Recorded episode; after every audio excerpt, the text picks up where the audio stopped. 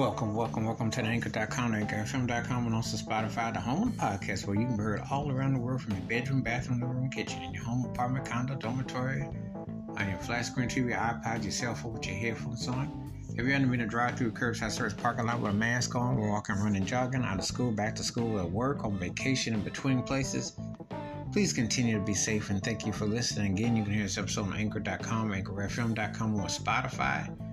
Appreciate your continued support, and now on with the episode. In this episode, I'm going to talk about one of my favorite artists ever. I'm just going to go straight into it.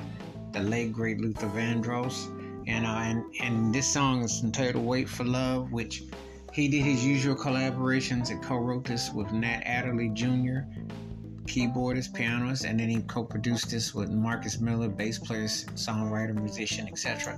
And you heard the, t- the trademark sound which had a nice strong bass and a groove of the choruses and everything. Um, Wait for Love is just one of them songs that just, again, you know, if Luther's catalog wasn't already deep already, this would definitely be like a raise the roof because um, just strong production, strong uh, instrumentation. His voice, though, one instrument to just describe it. Luther Vandross truly um, had a way of connecting stories, had a way of making you feel a certain somber.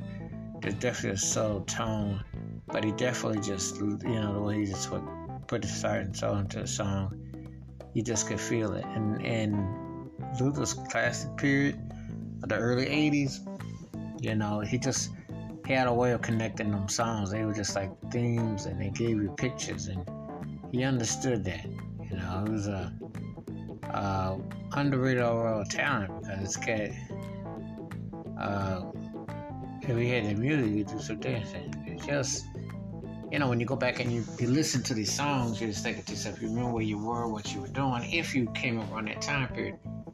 Because I remember that night I fell in love album, which was Wait for Love, was off that album. And that was a certified banger.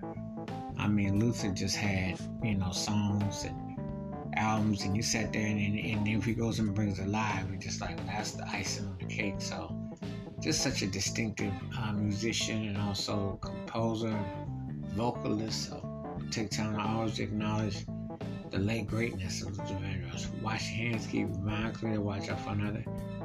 please give me thoughts and takes on Luther Vandross's Wait for Love and how the song stacks up in his vast catalog. And I mean, Luther has some big hits, classics. Keep it funky, keep it the one. Please be safe, be careful out there. If you're not heard Luther Vandross' Wait for Love, please do. And let me know your thoughts. You can hear this episode on anchor.com, anchorfm.com, or Spotify. Please continue to be safe and well. Until next time, we'll get you. Peace to best of